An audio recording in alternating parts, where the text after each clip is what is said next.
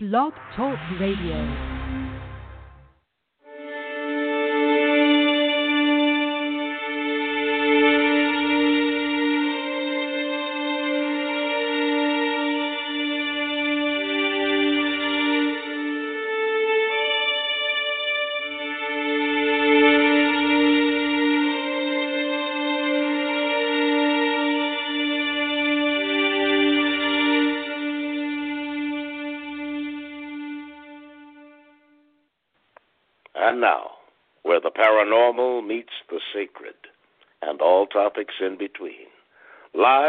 Angeles, California, welcome to the Paranormal and the Sacred Radio Show with your host, Shaw McCain. Good evening, everyone. I'm your featured host, Shaw McCain. I'd like to welcome listeners to the Paranormal and the Sacred Radio Show. My show was created to provide an open minded platform that welcomes the gifted and extraordinary people from all over the world, and, and we're translating to many different languages. And uh, we just provide an open minded platform from people from every walk of life and circumstance, and they just uh, give us their experiences and their hope. Uh, please follow us on Facebook for upcoming events and special speakers from around the world.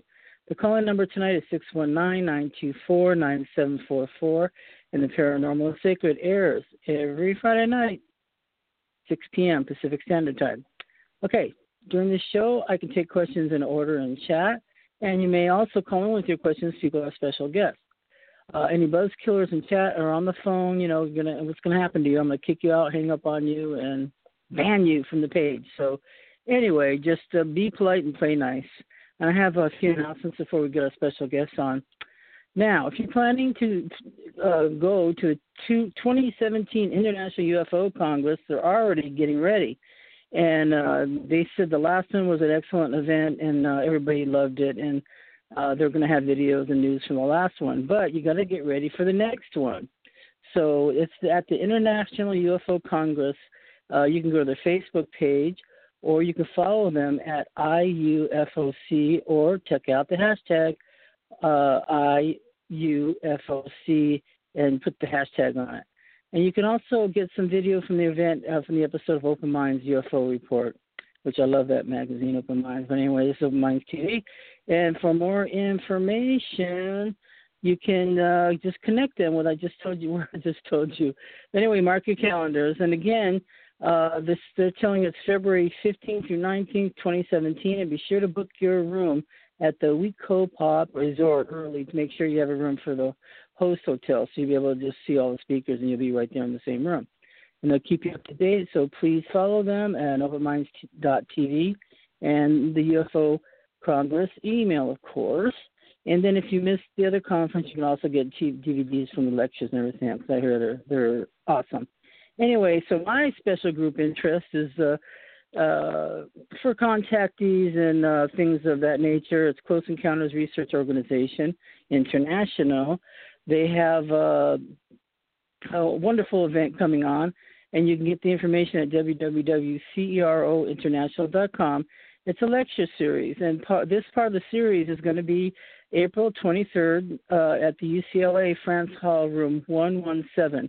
Nick Pope and Colonel Charles Halt of the Rendlesham uh, Forest incident are uh, actually going to be the speakers, and they're going out to dinner afterwards, and uh, and you can be able to speak with them in person, and also the the everybody, including Yvonne, will be available for uh, interviews. And um, anyway, so if you want more information on that, go again. I said www.cerointernational.com. And also, I will be at this particular one, so that's at Franz Hall, so don't miss it and uh, doors open at 12:30 p.m. And please no parking parking structure number two. If you want more information, go to their uh, website, or you can call me because I'll tell you everything too. So anyway, so if you don't know Nick Pope and Colonel Hall, you've, you've got to meet these people because they're like the front runner. And the, the founder of this organization, CERO, is by Yvonne Smith, who worked with the, the late Dr. John Mack and uh, Bud Hopkins and David Jacobs, all the biggies. So she's wonderful and she does do support and all that. Okay, let's see. This is the one I'm going to go to. So you can, I think, get the information at the same place. So they're going to have another thing Saturday. Uh, they're hosting a roundtable, and it's going to be at the uh, Marriott in Torrance, Sunday, April 24th, where you can have the opportunity to interact with the speakers up close and personal.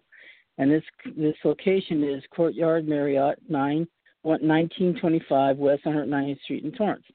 And it's uh, doors open at 12:30. General admission is 30 bucks. For advance ticket purchase, please go to www.international.com. And and it holds the the Marriott Theater holds about 40 seats. But anyway, I'm going to be in those seats and I'm going to be donating time over there. So anyway, go over there if you want to meet everybody, and it's very exciting.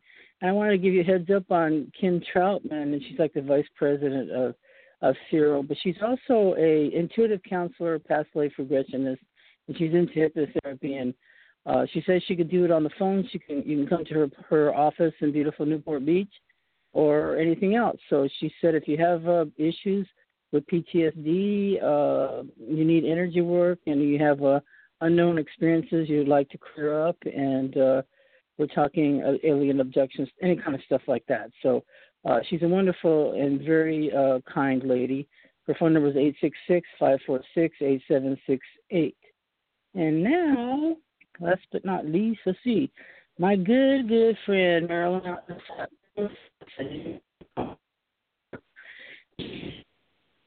So anyway, she's a healer and she has these divine oil.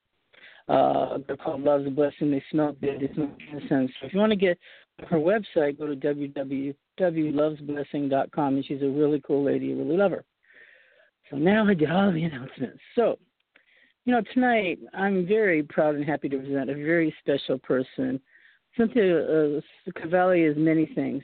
She's a shamanic dream and synchronicity coach. She does corporate systems uh, wizardry. She is com- she's a complexity consultant and a visionary life strategist. Her background includes an eclectic blend, blend of education and experience, with a doctorate in organizational psychology, so fascinating, three decades as an aerospace engineer, an MBA with a coursework at Cambridge, and certification as a shamanic dream teacher. She hails from South India and, like her mastery, culinary creations. She does, she does everything. She's wonderful. Anyway, her expertise draws from diverse uh, cultures from around the world. She is equally at home providing leadership coaching to corporate executives, offering systems and complexity workshops into groups, or guiding individuals through the uncertain passages of life using dreams, synchronicity stories, and mythology. And all the people that love Jungian, that's what she's into. And that's what I'm into too. I love it. She is a gentle, wise soul dedicated to global transformation for the personal inner work and a marriage of objective science and intuitive healing practices. Uh, she's very learned and she's well spoken, and we've had her on before, and we're really happy to have her back. I'd like to welcome you on. Welcome, Cynthia, to the Paranormal Sacred Radio Show. You're live. Hi, hi. Thank you, hi. Shar. You're very welcome, and you've been on before, but we can't get enough of you, so we have you back now. it's my pleasure to be here. I'm really glad to be here. I'm glad you're here too. And um, you is one of this uh, synchronicity, the Jungian thing, and all that is such a beautiful uh, uh, and wonderful way to think about life, and it's it's uh, it's very artistic. I find that you know doing the stories of mythology and all that and the dreams. It's a it's like an artist. It's like a painting, really, to me. Do you agree with that? It's like an Oh. artistic way to express yourself. Totally do. I really, um, at least that's how I've experienced it as well. I, um, you know, I grew up in a very uh, religious household, and it was um, fundamentalist Christian, and it was a very loving household. I know that a lot of people have different experiences of fundamental and fundamentalist Christianity. My household was very loving, uh, but we believed very literally in the Bible, and I grew up with that teaching. And then when I went into science, there were things that just I couldn't make sense of. I couldn't reconcile between the uh, between the beliefs that I'd been taught and the the evidence that I was facing. And basically the the struggle was between the inner experience, the religious experience, and the outward world of um, experimental fact. You know, I didn't know how to reconcile those, and I had very large experiences. I I had personal experiences of the divine, and so that was missing from my my education in science. And I feel that Jungian uh, psychology really helped me a lot. Jungian psychology and also um, discovering Joseph Campbell and his work on mythology mm, and yes. learning about mythological truth. Yes, that was that. Those were very helpful, and then it made it made it feel like poetry. It made it feel like an art artwork.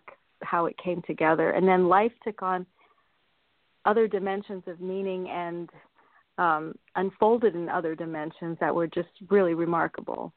So I, I really resonate with the description that artist the artistic the artistic way of looking at life and reality. Yeah. It is, and uh, we're lucky enough that you, you're actually uh, currently in the middle of doing some webinars with Gary Bobroff, and uh, it's like fantastic. I put the list and link up there, but it's the synchronicity and the miraculous yin. And uh, can you tell us about this? Yeah. So last fall we did a work a webinar together called uh, um, about synchronicity and consciousness and the extended mind, um, and that was an introductory series on you know introducing people to synchronicity, and we were also looking at the work of Rupert Sheldrake and some others on extended mind and extended consciousness and how consciousness is not limited to the physical body or the physical brain. And this is an extension of that work. It's a continuation of that work. It's still introductory, uh, introduction to synchronicity and the concept of synchronicity, which is Carl Jung's theory of meaningful coincidence.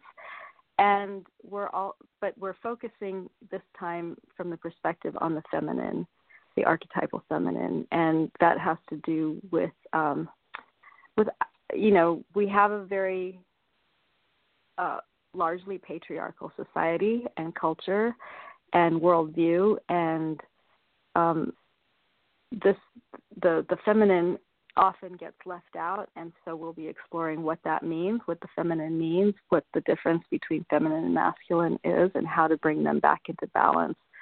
What a balanced, integrated perspective looks like, and and it's essential uh, that we find our way to that because the planet is suffering and people are suffering from that split. And the more integrated um, a perspective, the more integrated we're, we're able to become in between masculine and feminine, the more healthy and whole all of us will be. It'll be good for us all. Yes, and so uh, you go. We're going to. If you want to go check it out, it's at jungianonline.com. That's the that's the easiest access, and I'll have a poster there. Do you have any other way that uh, it's easier to get to that, uh, Cynthia? Yeah. So yes. So jungianonline.com forward slash sync s y n c h, or you can go to my website, which is cynthiacavalliconsulting.com forward slash upcoming dash events. But you can just go to cynthiacavalli.consulting.com and, and find your way to it. Um, find it's just the upcoming events. Right, and we started already, but it's not too late to join. Each session is two hours. We meet on Wednesday nights. You don't have to call in live. Uh, if, if that's an inconvenient time for you, you can download the, you can access it through through a link, and you can get recordings, and then you can still participate by providing um, questions and you know comments, and then we'll address it in the next session. Um, it's a very intimate group, uh, very casual, um, personal. So and we really welcome people's stories of synchronicity. So if you have any um, stories of synchronicity where something you know inexplicable happened to you and it had a very uh, large component of meaningful coincidence, we'd like to hear about it. We'd love you to share your stories. Mm-hmm. So um, there will be opportunity for sharing as well, and it's a six part series. So it started this past Wednesday and it'll run for six weeks till March, um, May 18 is when it ends. Is the ending one? Oh, good. You know, we really need this, and we need uh, to have more information out there because I feel like uh, this is like the biggest jewel that that if people don't know about it, they're missing a lot. If you don't know about uh, Carl Jung, his feelings on it, and people like Cynthia, and Gary and uh, all the other people interested in synchronicity and stuff like that because there's some miraculous things that are going on. I think that's how we know that the divine is there because some things are really inexplicable, like you said, and that uh anyway you can discuss this and listen to them and it's an awesome thing so go sign up over there on the site and uh what what what did you how did you get uh you have like a religious background that's really uh fundamental uh uh fundamentalist? Am i saying it right? Doesn't sound right to me. Yeah. Anyway yeah, no, yeah right. so when you're in a household like that they do uh for me i it created a lot of fear in me you know because uh since i had intuitive things as a kid you know i was always called something that i didn't like you know and it used to scare me. It used to call me a witch Mm, you know what yeah, I mean? I've been yeah. called that even Yeah. as an adult. And I'm looking at them like, like, what the hell are you talking about? Uh, just because if you have intuition, Yeah. well, Yeah. witch is a firing word. That's that's uh, bad. So go ahead. yeah, yeah, especially in fundamentalist Christianity, it's it's it's a very negative thing, and that that this is where Joseph Campbell, uh, his work really helped me a lot because he highlighted the way in which uh, early Christianity, especially, kind of demonized anything that was different than what the Bible said, um, which itself is a very patriarchal telling. And um, he helped me understand how to, uh, the Bible has wonderful things in it, but you understand it from a mythological perspective. You understand that the things in it are true in the mythological sense, and that they come from a patriarchal framework or a patriarchal perspective. And from that, you can see where it's beneficial and where its limitations may lie. You know, where, and when I say limitations, I mean when you're comparing it to your own experience of reality, you can start to see where where it it serves you and where it maybe falls short. And it's really important to examine any perspective from that you know in that light because it has to be we're being called i feel modern people are being called to work out their own salvation if you will. You have to figure it out for yourself. You have to figure out the framework of reality for yourself and this is how you start. Well, that's where your expertise comes in because people, I have many people. I'm a counselor uh, for the federal BOP Bureau prison, so I have federal clients, and everybody wants to know what is my purpose. You know, who who I know, yeah. you know, sort of who I am, but why am I here? Like, what am I? What is my purpose? Because when you get out of prison, sometimes people have been away for 30 years, you know, and they're trying to find their way back um, what is their purpose? How can they uh, uh, find their way in this this modern world? Yeah. Yeah, and um that is the big question, right? Who am I? Why was I born into this world? What did I come to do? And that that was the stunning thing about I learned that you know, our our existence here, our being born into this world was random, and the things that happen to us are random. And even though I was taught differently, I was taught, you know, the Bible, the Bible and Christianity teach you know, you you know, you came to serve God and and God loves you and you know, it has a divine purpose. Um as I was leaving that fundamentalist framework, then I needed something else, you know, so that I was studying science and that left a lot to be desired because it it it's not satisfying psychologically. But that's what I really liked about Jung's work and especially his work on synchronicity. He started he found, you know, and he must have analyzed thousands and thousands of patients. Um, one estimate is that he he analyzed over 66,000 dreams. And this was kind of his empirical database, you might say. And from that, he said, okay, every experience has validity in its own um, context. And how do we honor that? And how do we understand it within that context? And not judge it from outside that context, not judge it because that would be your, uh, that would give you the wrong idea. To judge someone from your own perspective wouldn't be fair. one thing that I really liked about it, like about his approach. And the other is that he he began to notice that people would come into his office and come to see him and they would have dreams and he looked at his their dreams and they would often have a dream that in symbolic form would foreshadow would mirror the the psychological state of the of the uh, patient and then foreshadow kind of what was going on for them and what was going to happen. And the, the patient would be completely unaware. The patient would then act on whatever they you know had worked out together and then the dream would change and there was this dialogue between inner and outer life. And he noticed it so many times he thought this has to be something real going on. And that was how he began to recognize um, the signs of synchronicity and began to formulate his ideas on synchronicity. Well he does have that example of uh there was this lady uh i know you know the story this lady that had a very hard time he has trying to connect with her and he couldn't and all that. And then she said the following dream. She had in the dream uh she was presented with a beautiful scarab. Isn't that the way it went? Yes yes yeah. Yeah she had um she was very um she had trouble believing in the reality of the unconscious and she didn't believe in dreams. She had a very rational overly rational outlook on life and he couldn't get through to her with his psychological work, uh, with his ideas on psychology. And um, she, yeah, she brought she brought this dream about the scarab piece of scarab jewelry. And while she was talking, Jung heard a tapping at the window. And when he went to look and see what it was, there was it wasn't not a scarab beetle, but it was a rose chafer beetle, beetle, I believe it was. That that's like the closest thing to a scarab beetle, which is from Egypt.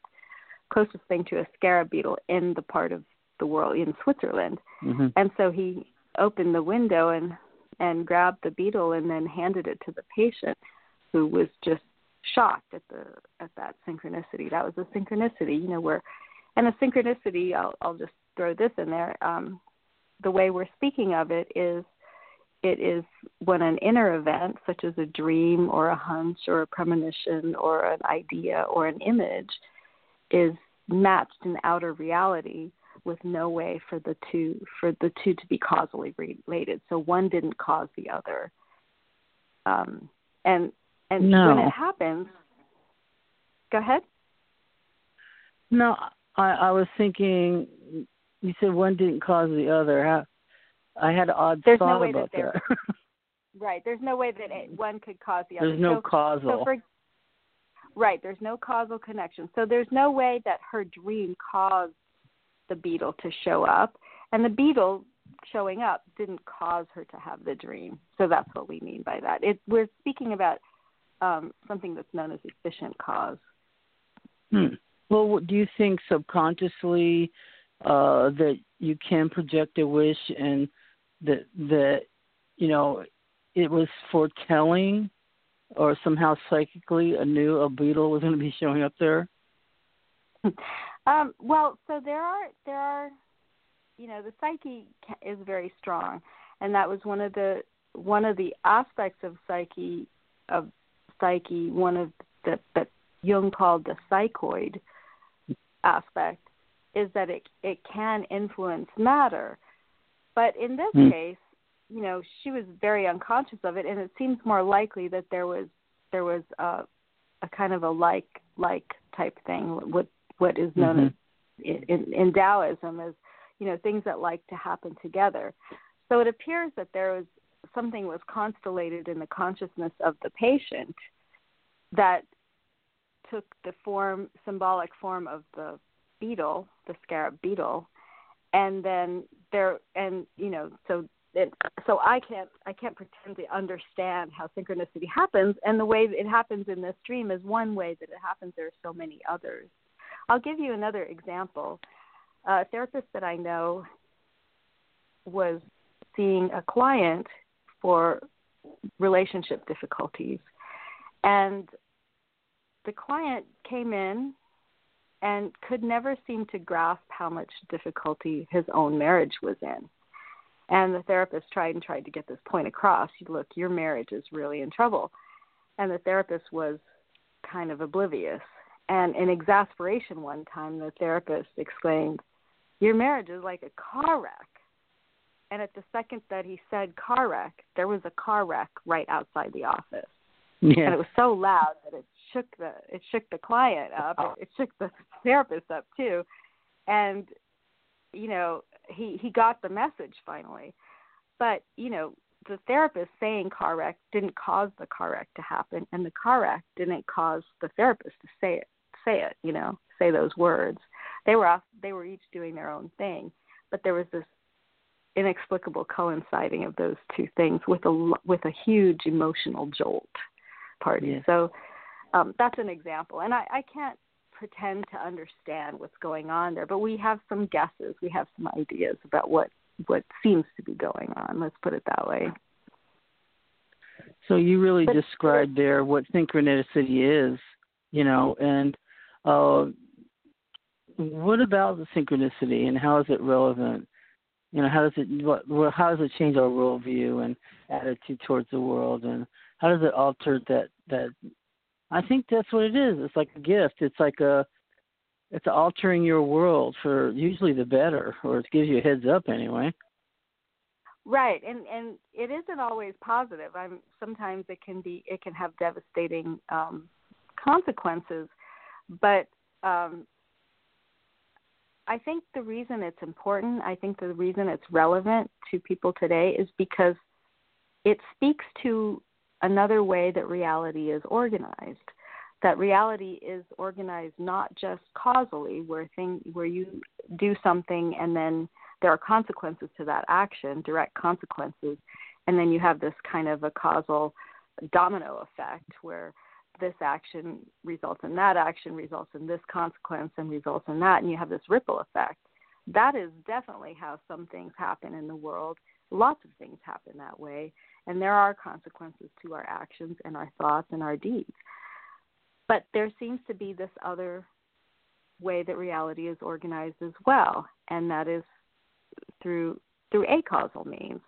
Um, and you have you have things that are like each other happening, or actually there are things that are just inexplicable. So at one end of the spectrum, and it seems to fall along a spectrum, so that at one end of the spectrum you have acausal phenomena that are um, things that are just so, and they are, they're not necessarily meaningful. They have um, things like the natural number system is acausal. There's not any that they weren't. It was discovered by by people, humans. It was not invented by humans. It's something that just exists. Um, the rate of radioactive decay is also an example of acausal phenomena. But at the other end of the spectrum, you have um, examples of meaningful coincidences. So things that have actual meaning to to the people. That the thing about meaning that was so interesting when I was studying this and what what Jung was proposing. This is what's really radical about his synchronicity proposal, is that meaning there is something that he described as objective meaning meaning that it, indicating that there is something there seems to be something like meaning that exists outside of human being. Typically we think of meaning as being something that we make as humans that we make sense of something that we think about it and reflect and then construe it for ourselves in a meaningful way. And what jung was saying is yes we do do that. That is true. That does exist.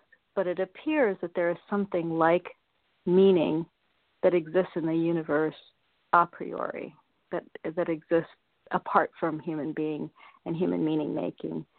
And it appears in the form of patterns and resonances and um, you know, it's a mystery. It's something that I'm still learning about and exploring, but I've experienced it. And so that's why this idea resonates with me.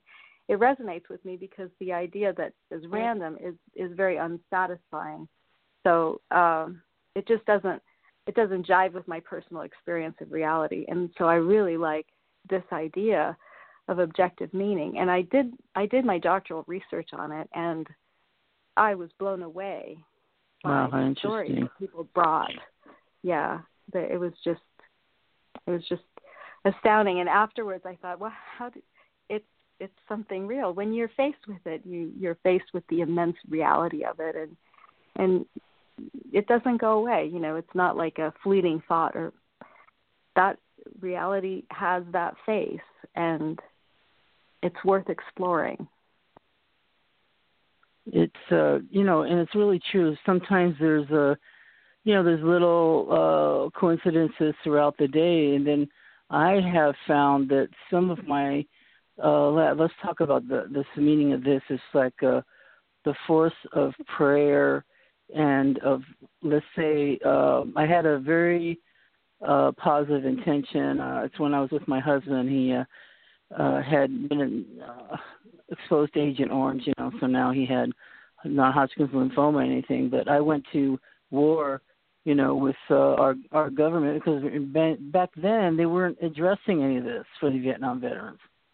So mm. uh, I fought really hard, and I wrote the newspaper and everything. I got a lot of people on my side. Uh, and uh, they actually did help pass a bill through Congress, and now that's why everybody gets their money. But anyway, so that's the context we're in. And then my husband was very sick, taking chemo. But this particular day, he's going to try to go dig up some work somewhere. He's a uh, plumber and pipe fitter now, but then he was a plumber. But anyway, uh, so he was looking at me, and I uh, he was angry. He was yelling, you know, we haven't got anything. Look at this 18. And kind of threw the paper at me and it was like nine dollars and forty seven cents. I said, "Yeah." I said, "I know there's only I know that." And he said, "Well, you know, why aren't you more upset? What's going on? You blah blah blah." He's saying so much of stuff to me, and uh being very rude. But anyway, so I started praying, and I was I kept my eyes open looking at him, but I was actually praying. And I mm-hmm. told God, I told God this. I said, God, you know, this is a lot to ask, you know, on such a short notice, but uh could you please put the money in the bank, you know, so uh he can believe that you exist. That's what I said. So mm-hmm. so meanwhile I'm silent on my part. He slams out the door and then he comes back nine, ten, eleven. I guess it was an hour later. And uh, because the time is on the ATM slip, I had I have both these slips by the way by the way still. Anyway, mm-hmm. the new he said, Look at this and I looked at it and it said twenty seven thousand five hundred something something. I went, oh my God. I said, well, thanks God, first of all. But I had a dream the night before that there was this uh-huh. weird funny money, like with eagles on it, f- just floating in the sky and floating down like snow. And wow. uh I asked him about that. I he I said he said that's weird you say that because they didn't give us real money. They gave us what we call chits. So they they spend uh-huh. these chits. It's like army monopoly money or something. I had dreamt that the night hmm. before. So what wow. do you think was set in motion here? well, I don't I don't know for sure, but you know, I I have found that dreams very often do do bring us information about the future. And um you know it's not the kind of thing where that you can manipulate or or benefit no. from necessarily you know it happens and when it happens it's by god's grace kind of thing you know and you just say thank you and you look at it. And but um it's it's it's so i'll i'll back up a little bit. Um yes. it's the psyche you know the psyche that's that's at work and the psyche that we're relating to. And you can call it god and you can pray uh and that but you're you're it seems to be we're communicating with what jung called the psyche and what he meant by the psyche was everything to do with consciousness and the unconscious. So there are three la- three levels to the psyche. There's consciousness and and the vehicle of consciousness is the ego.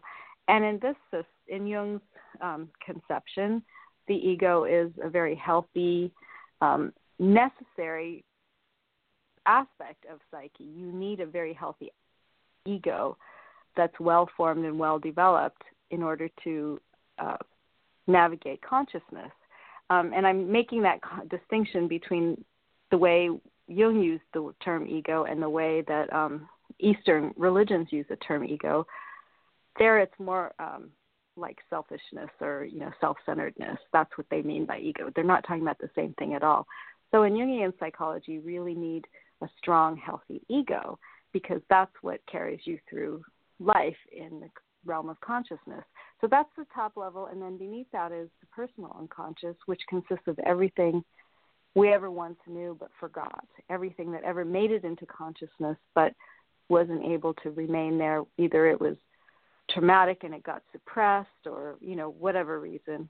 And then beneath that is the layer of the collective unconscious. The personal unconscious is individual. The collective unconscious is collective and shared by everybody. It's the same for everybody. And this makes up the totality of the psyche, but it's not like there it's some static, you know, levels of being. It's a dynamic, intelligent, alive system. And so excuse me, and psyche is outside of time. It knows the future, it knows the past, it knows everything mm. in the mm. universe. It's the ground of all being. And so, and the collective unconscious is the ground of all being. Everything comes from that. So, I feel so. This is, you know, this is me interpreting this whole system. Um, if something, if something is in your fate, it seems that we come here for a reason. We come into life for a purpose. We come to do something or to be something or to effect something. And if if what you need to do that is part of your fate, you will have it. And it'll come to you. And if you're out of alignment with that, it, it doesn't happen that easily. I mean, you you you're allowed to go off and do things, but you you won't get very far. It seems. This is this is what it seems to me. What it's, it's very interesting. Yeah, yeah, it's really interesting. So, uh, what is the implication of this? You know, how relevant is uh, you know delving into this matter today? Um, so, what what I what I feel for me, what was really what was really life saving um, was the idea that there is something more meaningful that that the life and reality is not just random. There may be random things that happen. Um,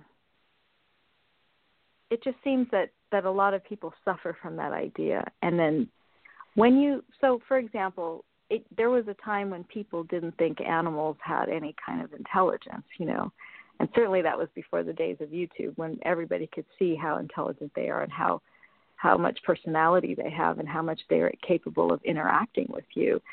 Um, and that really has changed, I think, a lot of scientists' perceptions of animal intelligence. But, you know, back 100 years ago, 200 years ago, people, even 50 years ago, people did, I guess even now, people did really abhorrent things to animals, thinking mm-hmm. that they really couldn't know, they really didn't know. And whenever you treat something like like it's it's nothing or it's it it doesn't you know it's not going to matter or it doesn't have intelligence or it can't feel. It reduces it and it makes it less and it makes us less too. And i so there's this there's this awakening that's going on this gradual awakening that's happening where people are realizing no we can't do that anymore. We can't do that to the planet we can't do that to animals. We can't do that to each other. And as part of this awakening, I think there's this idea that, you know, even who we are and what we're doing in the world has has a reason. It's not just random. Now, I don't think it's it has a reason in the way that I think people possible to trivialize that idea, and that's part of the backlash. So I mean, scientists make fun of those of us who believe in meaning and say, you know, come on, everything is not meaningful. Everything is not the hand of God. Everything, you know, it's a little woo woo and it's a little crazy. And I get that. I sometimes people do take it too far and people can even take it so far as to say as to believe that, you know, their personal development is the the whole universe supports their personal development in the way that they want it. But that right there is kind of an ego trip and the universe isn't trying to support your ego, the universe is trying to support your fate. And ego consciousness is the is the one that serves that rather than as the object of it. You know, I don't know if that makes any sense. Yeah, it does. It, it makes sense to me because um, things do exist outside of our knowledge. And I do, uh, and and let's say if you've never been to Australia, you've only seen pictures of it. You can only say, okay, I believe that Australia is over there. I, however, I haven't seen it with my own two eyes. Yet, I everybody agrees on that it's there, right? And then other yeah. people think it's I don't see it, and it's not there. But uh, right. I don't think I think sometimes these people even miss the synchronicity of things. Because I don't. I, I asked somebody one time of like a uh, know uh, about dreaming and what do you believe your belief system, and they said no, I never dream. I said okay, you do dream, but you're forgetting, you know, because everybody dreams. And so that is right. part of our brain processing at night. That's what I said. Well, it's your brain processing at night. But when uh, things happen in such an order as it seems either divinely intended or it's fate or it's uh, whatever. But the, a lot of people just say, "Well, that's just you know fate. I can't stop it. It's just happening randomly." That's not what I believe, though. I don't believe it's like a random thing. Yeah, um, saying you know dismissing um, something that happens Yes, that's as random. It, yeah, dismissing something that happens as random is it tends to reduce it, um, and it makes it easier to dismiss it, and um, you're really squelching some part of reality. And you know, of course, it can be overwhelming to feel everything fully that we experience. That can be overwhelming, and so it may be necessary to forget some parts and and they fall into the unconscious, you know, into our personal unconscious, and um, and then but but then what happens uh, is that we'll remember them in dreams if that was something that was important to to our development. So that actually is um, in Jung's conception of one of the functions of dreams. Um, the dream uh, there's a dialogue between. Let me back up. So the psyche is concerned with wholeness, our wholeness, and the ego is the one that has to be kind of educated and developed in into a more whole individual. And that process of the ego becoming more whole, Jung called individuation. So that's the individuation process.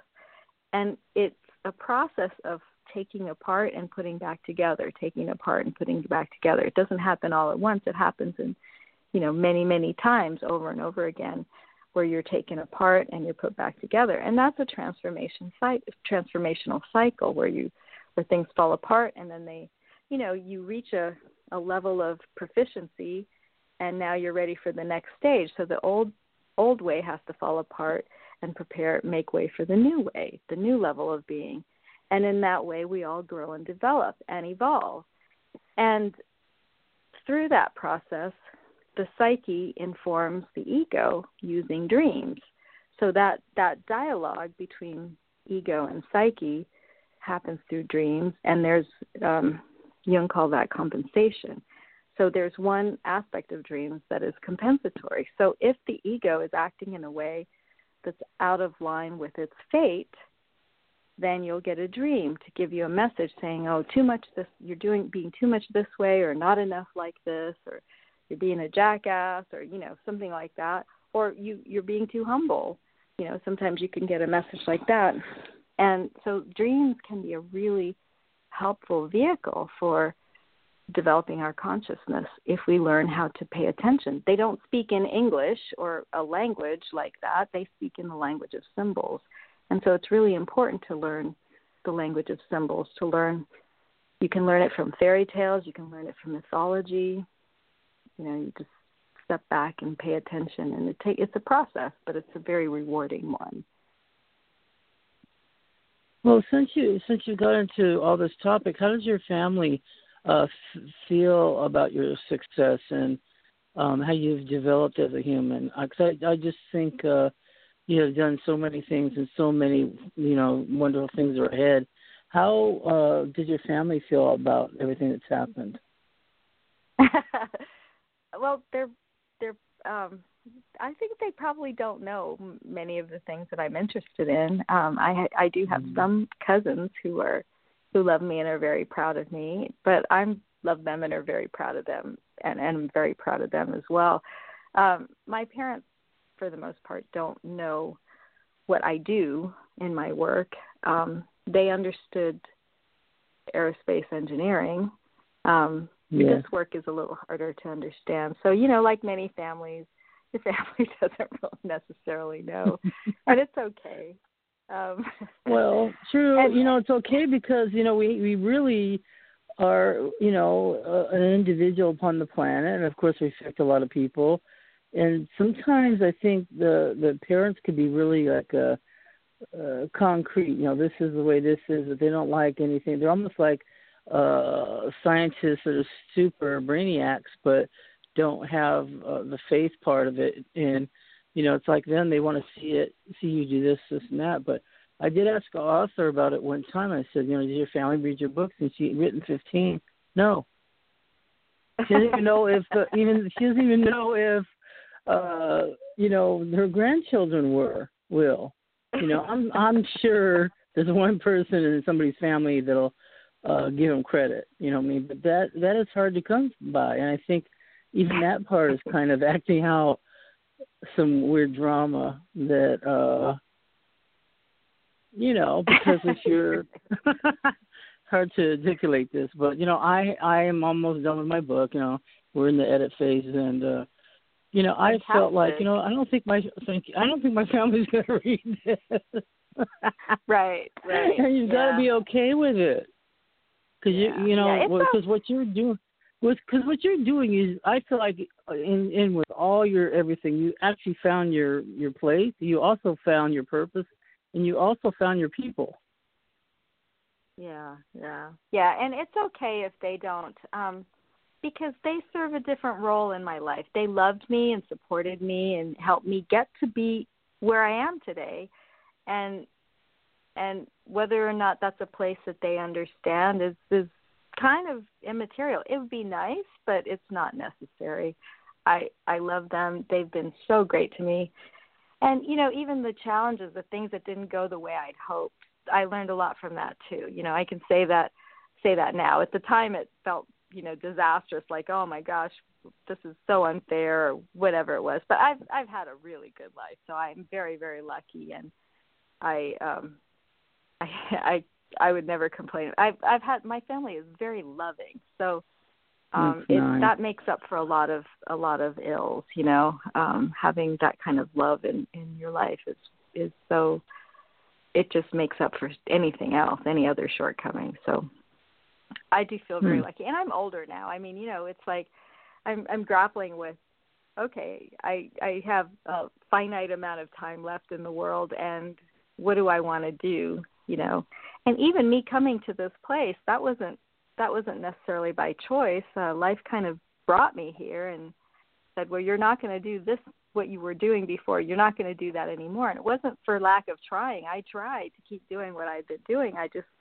i just wasn't getting hired there you know? So it's like well i'm going to have to move into the things that i love to do and see if i i can i can make a place for myself in the world in this other area and it's been like a miracle, you know, um, how it's unfolded and the journey that it's put me on. I, I feel so lucky. And to get to work with this material that has brought so much meaning to me and my, my life, I, I feel very fortunate. Um, it's been yeah, really, I, I, I totally really agree. Special. Yeah. I, I agree with yeah, you because I, it's very unusual. It's never boring. It's exciting. You know what I mean? It's creative yeah. and it feeds your soul. It, it's uh, yeah. It's not dry at all. Yeah, yeah, and it it pulls together a lot of things that I had to let go. So, you know, when I was growing up, hmm. I I liked stories. I liked fairy tales. I liked, you know, um I liked fantasy. I had a very vivid imagination and um as I grew up and got older, I I felt that that had to fall away. Um and they were it was magical. I felt like some of that magic had to fall away and then when I studied started studying synchronicity and the way that it uh, appeared in people's lives and the kind of change that it affected, the kind of transformation that it affected in people's lives, I thought, oh my gosh, this is better than any fairy tale I've ever read, ever. I mean, it was just so much mm-hmm. better. The what's real, with the reality is so much better than the the fairy tales and stories that we tell about it. I I just was really blown away and um even though you know life can get bogged down and it can be tedious sometimes there's still against it this background of wonder and uh, yeah. i'm i never feel bored now because i always i'm trying to understand this phenomenon and trying to um figure out how how it works together you know the non duality the duality the apparent duality of reality that's what you know it just i'm just it just something i'm always thinking about. Yeah it's you know it becomes evident uh how one person thinks and has a different worldview than the next. Because you can ask people something that you take it for granted every day and they will say i don't i i don't ever see that. I, I know that or uh, there could be some kind of miraculous thing that's going on and they don't really see it. It's like they're blind to a certain thing that's happening. There's many of us that agree on it it's happening, that there's some shift happening in the world that people are getting more open minded and curious and uh there's an attraction towards each other and things like that, you know. But then there's others that are saying that they have never given that a thought. And it just makes me wonder, you know, what's going on here? There's the enlightened ones, there's some that don't care, and then there's other ones that uh don't experience any of that yeah yeah and i don't know how all of that plays out you know how the collective plays out and how mm-hmm. um how consciousness consciousness moves through the collective um there are things that we can see from history and um you know for example i was in aerospace and in the in the relatively short time that i was it was almost three decades, but in that time you could see how at the beginning of my career, um, the idea of weapons and defense had to do with really offensive weapon systems. So things like the Star Wars shield, the um, the Peacekeeper, the so-called Peacekeeper missile, which had which had 10 nuclear warheads on it and room for 12 actually, but there were 10. And you know, something that could have such potential for complete destruction. Um, that was the idea back in the early 80s. And then by the time the 90s rolled around, there was this evolution of consciousness within that industry where they were saying, okay, you know, this is too great a risk. Let's move to defensive weapon systems. So now we're just going to be protecting ourselves rather than trying to attack other countries. Um, so we'll we'll try to take out whatever weapons other countries are shooting at us, and that was something that um, you know that was a, that had bipartisan support, and so even just in that time, you could see this movement uh, of consciousness away from complete destructive uh, weaponry to something less destructive, and so I don't know I don't know what's happening. I think I think there is there are more people now than ever before who are interested in consciousness and the way that it is evolving and in things like synchronicity and um, the way this can impact our experience. Um, and at the same time, there's often a, a huge backlash, you know, so nothing happens without a consequence. And even the thrust towards consciousness within an individual out of the unconscious, there can be tremendous resistance even though the unconscious wants to be yeah. conscious, there's this tremendous pull backwards, you know, and so it's this process where, you know, something tries to come into consciousness and then it gets sucked back down and then tries again and then when the time is ready, then it makes it makes it forward and it's like a triumph every time something makes it out of the unconscious into consciousness. And the same thing happens at the collective level you know so when when we really get something we get it. It doesn't it may not mean we get it for all time. We may it may go back down um but there overall you can see this forward thrust this forward movement in consciousness. And it's it's mysterious how it works and it's really fascinating too. Yeah it's it's it is. It's uh it's you know it's a, it's a, for a lifetime. You know, I don't see you know any of us that are into this getting over it anytime soon. You know, we're just uh, in it, and we've we've wrapped our life around it, and it makes so much meaning, you know, to everything. And uh, I'm really glad you're doing this work, you know, because we need to get that input in somebody that's really able to focus and uh, and give us the explanation, you know, give the explanations to the rest of us, really. But you know, you had a term here that I was interested in finding out what this means. What is, uh, you know, uh, you offer uh, complexity workshops to groups. Now, what is that about the complexity? So complexity. So in the research that I did for my um, doctoral dissertation, I was looking at the phenomenon of synchronicity through the lens of complexity science. And complexity science has to do with network relationships and network effects. So, for example, if you have um, have a couple ants, I'll use ants as an example. If you have a couple ants doing something, you don't really have a network, but the power of ants, you know, and a couple ants, they they're fairly simple creatures or apparently simple creatures. Um, but when you get a whole bunch of ants together, you know, thousands of thousands of ants together that belong in that in that nest, they are networked in a way. You know, they are differentiated. They have they you know, different ants have different tasks and and these capabilities seem to be emergent. So it's not like there's a leader that tells okay, you ants, you're going to go, you're to go forage for food, and you ants, you're going to take care of the queen, and you ants, you're going to do take care of waste. It's it's something that kind of happens. So if you have a couple ants and they come across a gap in the food system, for example, they they don't need a leader to tell them how to organize to to bridge that gap with their bodies. They just spontaneously start doing it as more and more ants show up. They'll start to bridge the gap, and then you have a you have a way to get across to the food. Um, that's kind of the that that's kind of a main idea in complexity. So when people, you know, we're going about our lives, but we're interconnected in a way too, and especially now with the internet and all the technology that we have, the technological capability, the the humanity is connected and interconnected in a way that we never have been before. And there are there and that those relationships are called are complex. And so that that study of all of that the interrelationships and the compound effects and the the emergent phenomena that come out of that is known as complexity. I don't know that i've done it justice just then but that uh, so the workshops that i give i i'm my yeah. background is really um, largely systems.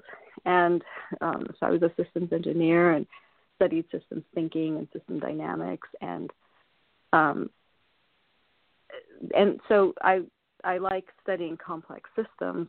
And that the way that our interactions have have this networked effect capability is really interesting to me and um, dynamic natural systems, living systems, all exhibit these properties. It's almost like we have hidden within us this code, this hidden code that's just waiting for us to be highly networked for all these uh, networked, uh, I'm sorry, all these complex uh, behaviors to emerge, things that we would never even guess. And so um, basically, what I do is I, I just help give workshops where I'm trying to help people understand that these are real properties. So when you when you get a group of people together, even though you might seem small, if you have a if you're networked appropriately, you can have a really big impact, um, especially in yeah. today's world. So I don't know that yeah, I, it's I, all about network. Really think about it. Excuse me. Yeah, yeah, yeah, yeah. So the the world is is is dynamic and and kind of alive you know um some people call it like the hive mind you know what you get when you have all these interconnected uh people around the world or interconnected organizations you just get the it, it's like it takes on other dimensions of aliveness that we probably haven't even tapped yet well what is what was your hallmark uh change and how did you uh specifically uh get into this and uh uh, what's one of your big big uh, moments? Let's say like a synchronicity, one of the big synchronicities yes. that happened for me. Um, yeah. Well, so this is a big synchronicity that happened to me, but it wasn't necessarily. Uh, it didn't. My life didn't. Well, my life did change, but I didn't then leave engineering to study synchronicity. But um, when I was, I and actually, you know, a lot of people find that um, their lives will go. You know, I was saying how we develop through stages of transformation, and there's a falling apart and a coming together.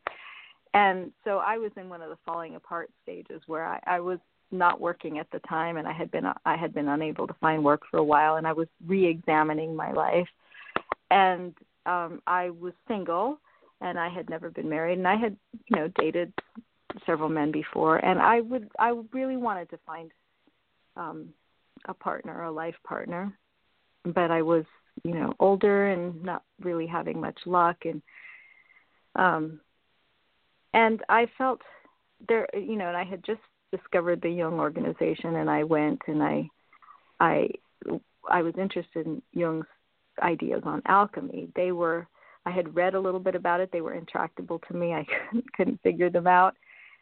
And at the annual Jung conference, they had it was all about alchemy. So I thought, oh, great, I'll go and I'll hear it, and maybe I'll understand something. And when I went there, there was a, a I went to hear one particular man and um he didn't quite discuss all the things that I'd hoped he would, you know. And I I felt, like I didn't, but I felt really impressed that I should talk to him and connect with him somehow. And um after the lecture, he came up and said, you know, I, I didn't get to meet you. What, you know, tell me about yourself. And I was saying, well, I, I'd really like to know more about this material. Well, he said, well, let's have coffee sometime. And I said, okay. So then I had this dream that I was getting married and I was really happy. And I'd had a lot of bad marriage dreams and so I was really surprised to have this good marriage dream. I thought, well, who am I marrying that I'm so happy? And it was it was the lecturer. I thought, well, that's terrible. I don't know him and, you know, I'm not interested and um I was really a little appalled, let's say. Well, he um but I thought, you know, dreams could mean many things. Maybe we'll collaborate in some way. Maybe he'll have an answer to my job search and that's really what I thought. Well, he um we we went for co- he we didn't go for coffee. He called and said, "Let's have dinner instead." And then he said, "Let's make it on Saturday night." And so it turned into a date, and we started dating, and he's my husband now. And Amazing. the dream turned out to be literally true, and it was a foreshadowing of of our life together. And it was, and the thing is about that year, that particular year, it was a very very hard year um, financially, job wise, in terms of my identity and my feelings about who I was and who I, I was supposed to be. Every I kept a dream journal, and almost every dream that I had that year, almost every dream in that journal came literally true. I even had a dream um, before this wedding dream. I dreamt about meeting a young woman uh, who who people were telling me was my daughter, and I described her and wrote it down in my dream journal, and that turned out to be my husband's daughter. And oh my God. I hadn't even met him yet, you know. So when I found the journal uh, some years later and I read it to my stepdaughter, she said, "Oh my gosh, that's me. You dreamt about me." So it's really remarkable. Um, I really encourage people to to make the effort to to engage the dream dialogue because it's so rich and, and so beneficial. It is.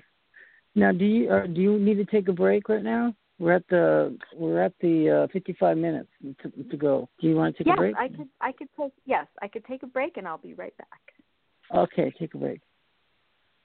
All right. Hi, everybody. Uh, we're going to take a just short break, and I'm trying to pick a song out here for you. And I want to thank everybody that's listening and everything, everybody that's also it was in chat, and then it seemed like uh, there was a people got dropped a little bit. So just uh, clear your cache, reboot your computer, and uh, step right back in.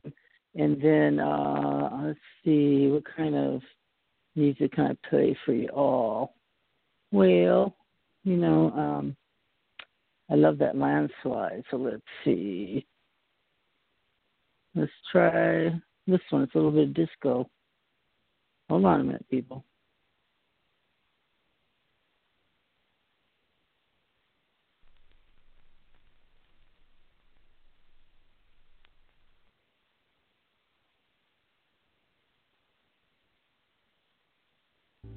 Mm-hmm.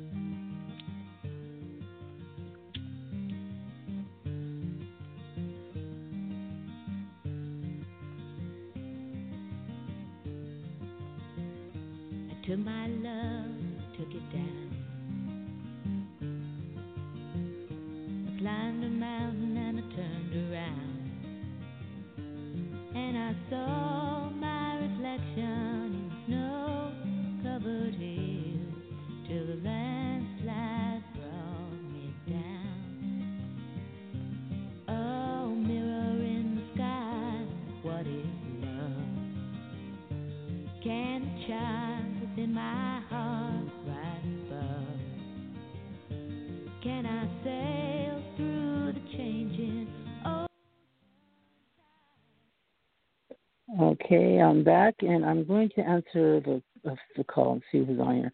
That's for area code 201. Uh, you're live with the Paranormal and Sacred. What's up? What's up? Hi, I was just like, reading your show. This is this is Hadassah. I was just reading your show and um, you know the description of the show, and Yeah. I wanted to call in because um, like the past year, I have been dealing with a What's, number what's that your kept first popping up. name? What's your Hadassah. first name, please? Adolfo. Jackie, Jackie, but Hi, Jackie. Hadassah. I Yeah. Hadassah. Yeah. Okay. Um, I've been seeing like numbers eleven eleven or one one one, and then I'll get like triple triple numbers, and I know that the universe is trying to lead me to another place. I'm just not exactly sure. Either doubt will settle in. Um, I just want to see if you can pick up anything in the area of like my next move in terms Hmm. of I, I'm ready to change. Okay, hold on a minute, because I don't. I'm not sure this is like appropriate question for tonight, because we have a stick around talking about synchronicity, and I think numbers do come up a lot. But I'm going to ask our guest speaker. I think she might be online again. Cynthia, are you online? Yes. Okay. Hi. I am. Okay, I so am. so Jackie, where are you from? Well, I was born in the UK, but I live in New Jersey. Okay, New- Okay. New- okay. So she has a question for you. Go okay. Jackie. Um, I I did hear what you were saying, Jackie, and um, numbers do figure very largely in synchronicity a lot of times. As to their Mm-hmm. meaning, um, I wouldn't be able to tell you, you know, without knowing you. Or um, it's Mhm. it's really something that, but there are ways that you can you can work with it and come to an understanding what that means. Um, one way is to do you do you remember your dreams, Jackie? I used to have very vivid dreams. I lost my mother five years ago, and all of a sudden, I stopped dreaming. I would just get pieces of it, and Mm, it's just recently that I'm start. I'm starting to remember just parts of the dream where, you know, I I know that I had a dream, and I might just remember like one little piece of it. Right, right. Well, it's it's um so what I would recommend uh the the way that I like to work with synchronicities and dreams is to renew that that dialogue between yourself and your dreams. So, you know, and you can start small as you're going to sleep at night. You can say, "I would like to remember my dreams," because it Mhm. seems like psyche is obviously trying to tell you something and you want to be you want to make yourself available to whatever that message is and to do that you have to start speaking her language or uh, at least trying to understand her language. And Mhm. you know just it's not necessarily the same language for everybody. So she's speaking to you in a certain way. The numbers will have certain significance for you in a certain way. And there may be an objective meaning. There may be a meaning that um, that is a general meaning but there will be a specific component of that message for you particularly. So you want to um, you want to develop that relationship again, and so you can do that by starting to remember little bits of dreams. You can start to record them. You can honor them that way. That way, she knows that you're paying attention. I'm calling her she. Um, I'm calling Psyche she because that's how it feels to me, but it could appear anyway to you. Um, mm-hmm. It's the giver of your dreams, and so I would recommend that you, excuse me, start to even if you just get a snippet, write down that little snippet. Um, make time in the morning when you're waking up so that you're not rushing out. You know, don't set an alarm. I find that alarms can, um, you know, setting the alarm can can pop a dream right out of my head, and I, I'll suddenly be consumed with the with the uh, challenges of the day or whatever I have to do, all my chores and deadlines. And if I do that, then I'll won't remember my dreams. But let yourself linger in that dream space a little bit when you first wake up. Even if you think you didn't have any dreams, that's okay. Just let yourself lie in bed for a few moments and just let your mind be in that kind of twilight state. Um, and also, when you're falling asleep, if you can go to bed a little bit early and not um, be so exhausted that you just crash, let yourself lie down and lie down for a few minutes before you're falling asleep so that you're in that kind of um, twilight state, and you just be thinking about how you would like to reconnect with your dreams.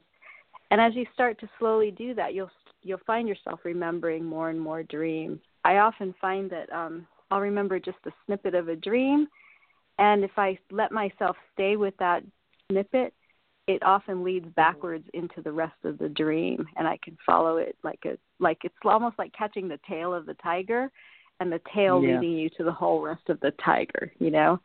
And so let yourself do that. Let yourself play with it. Um, she's obviously trying, it sounds obvious to me that she's trying to communicate with you. And, mm-hmm. you know, make yourself available to what she has to say, small, and you can say, look, I'm just starting up again. Let's start small. And, um, you know, sometimes I've found that um, dream messages can be frightening or threatening and you can say to her, that was scary. Uh, can you say the same message in a different, less scary way? Um, and mm-hmm. she will. Um, there are all kinds of things that you can do, but the maybe the most important thing is to think of it as a dialogue between you and the giver of dreams. And and you know that's a really good way to start. Um, I also do this work in my practice. So I work with people and work with their dreams. So, you know, anybody who's interested, you can contact me for. A, um, I do a free 30 minute consultation, and then you know we figure out. Most of my clients are are virtual, so I do it either through Skype or through um, other meeting formats or on the phone. So if you're interested in that, you know, I'll be happy to talk to you about that. But this is a good way. You don't have to meet with me. This is a good way to start. Um, you know, uh, reconnecting with your dreams and starting that dialogue again. It's it's, it's she will give you the answers that you need, and then if you find that you you need help with some of that interpretation, then you can look for help beyond that.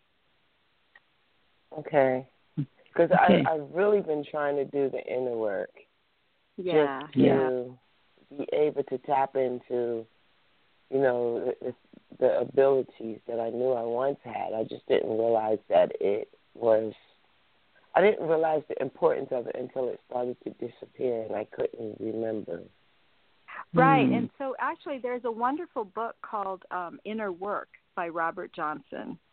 Um, you can look it up. Right. Uh, it's available on Amazon. It's not. I think it's maybe eleven dollars, or I don't know offhand, but it's just a little book, and he writes beautifully and simply and he offers a way to work with your dreams. He offers a way.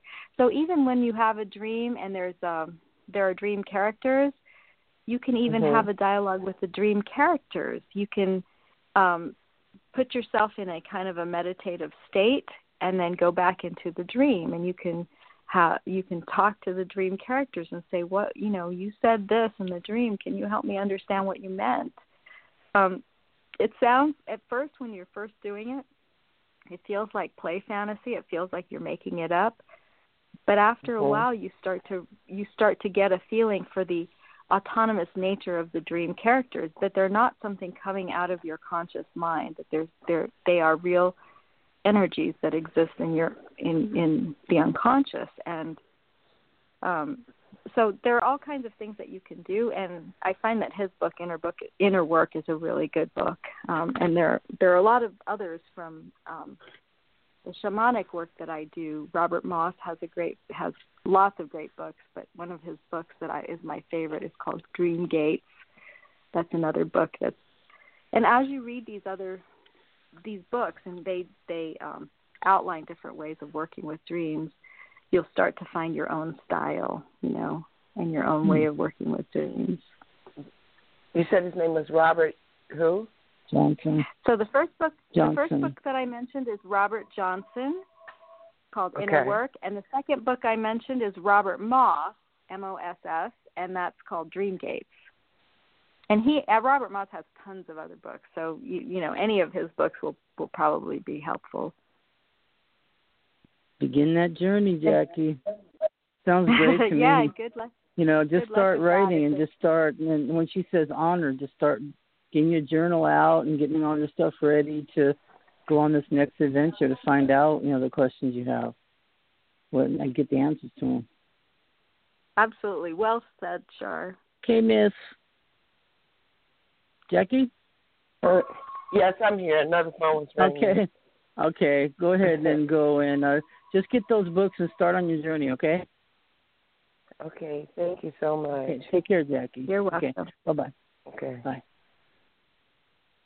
So, you know, that's really interesting is that I, I have the the repetitions that are showing up and I really haven't been paying attention too much to it because everybody's saying eleven eleven or other mm-hmm. numbers and everything and all of a sudden since I haven't been paying attention and when people say it, it, did, it didn't really mean much to me. You know what I mean?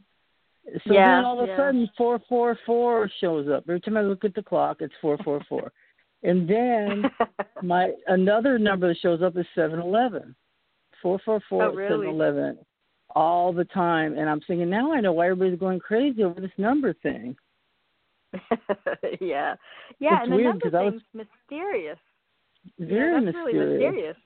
Yeah, yeah. Um, but it's one thing to that, me now.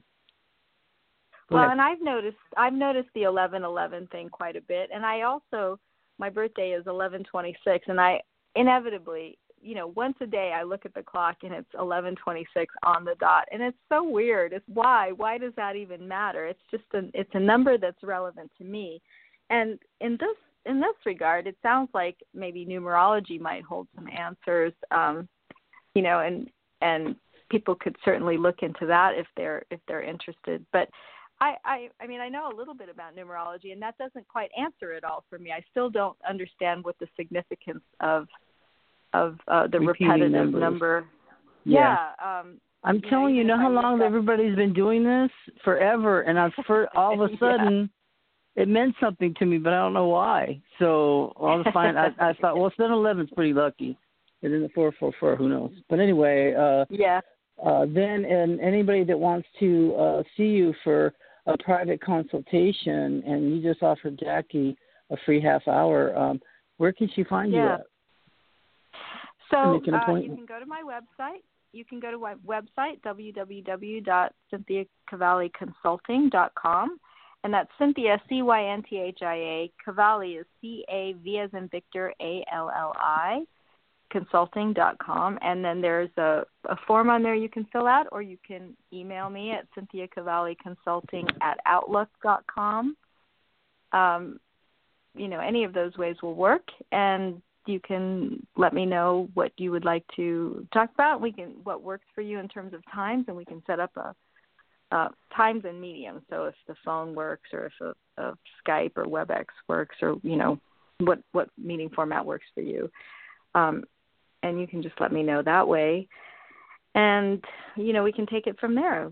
Find out if um, if if we could work together. If if something some of my approaches might be helpful to you, that would be great. Um, Great. Okay, so uh, thank you, caller. And uh, what are some of the biggest misconceptions about synchronicity? I the what I've found is that a lot of people confuse it with the law of attraction, and um, I think the law of attraction is is probably related in some way. I think the confusion happens around the role of ego. And so in Jung's framework, ego is the servant of the self, the servant of psyche. Ego is the vehicle of consciousness. So psyche and the unconscious want to become conscious. They need the ego to become conscious. However, um, ego needs to be developed and shaped and um, evolved, and so so this dialogue between ego and the self, or ego and psyche, is part of that process of of evolving the the ego and help making the ego um, more whole. Um, and what I find in with respect to the law of attraction is that people will will will become consumed by ego concerns. So they think that that the things that happen they they set intentions for the things that they want in their life and they can get off on material things. And all of that is the realm of ego.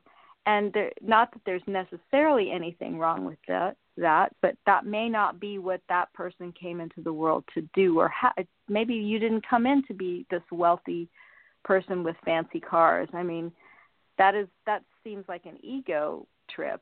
It seems more likely that the soul came in wanting to to have a certain kind of experience or to grow in a certain way.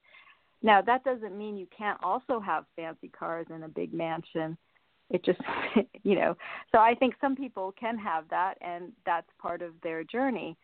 But for other people, their journey may be more about soul work or connecting to people or helping people. And if that's the case, then you're just getting sidetracked by all these other things.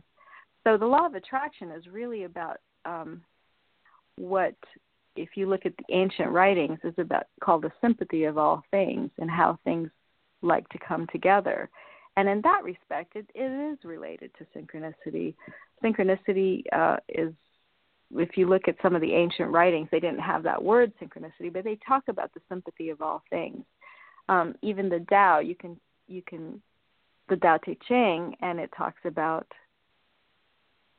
the Tao as the great mother um, through which all things come and through which all things happen, and how the Tao accomplishes the universe's work by you know she does nothing and yet she does everything.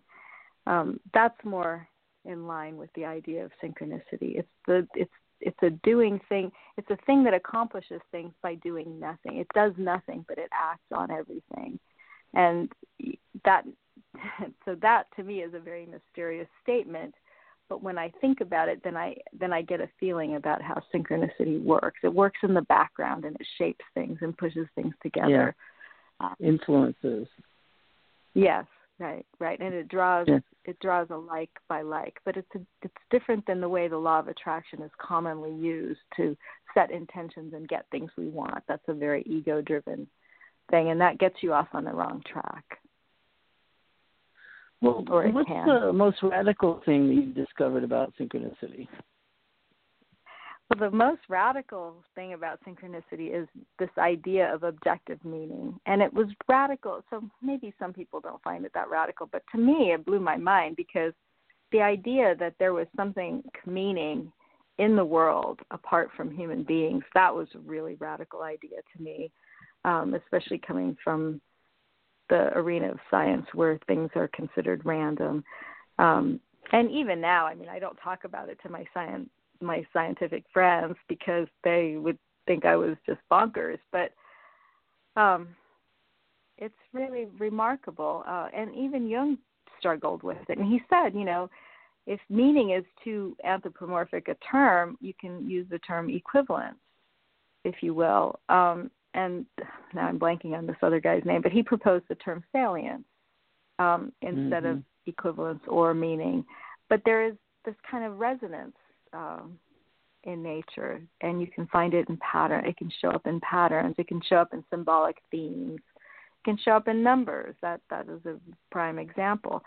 And we don't always know what it means. And sometimes it's easier to look backwards and see see what it might mean. But nature it brings nature alive in a different way, and I think that's really important for us to recognize that nature is alive and dynamic and intelligent and evolving and knows way more than we we know. We're in nature. So when you're within a system, it's very hard to know everything about that system. And I think that's an important thing for us to remember. It's important for us to be humble in that way and to recognize that we're part of something so much bigger and that we can learn a lot from it.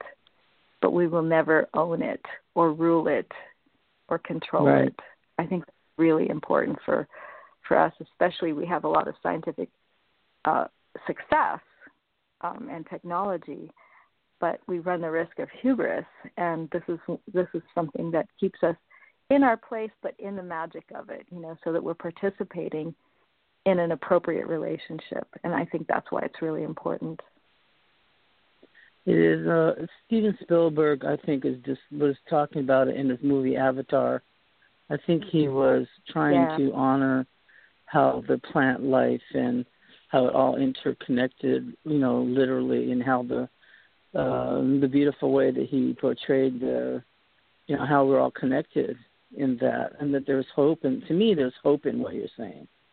You know, it isn't always yeah. counting on me to do it all or make it all right. You know, it is working to make it right anyway. You know, but right, or right. something like that. No, it's hard to articulate. But anyway, I have a personal question for you. What are the ten signs that you're an individual? You have individuated as, as, as far as far as Jung would would think that was. Well, I don't know that that you ever really get there. I mean, you know, Yeah, that, that's, to, that's funny, and I don't know that that I could um enumerate what's the 10 sure signs signs of of individuation? but I'll tell you what I'll tell you what the Okay. process looks like, and you know, okay. I mean, I, I kind of described it.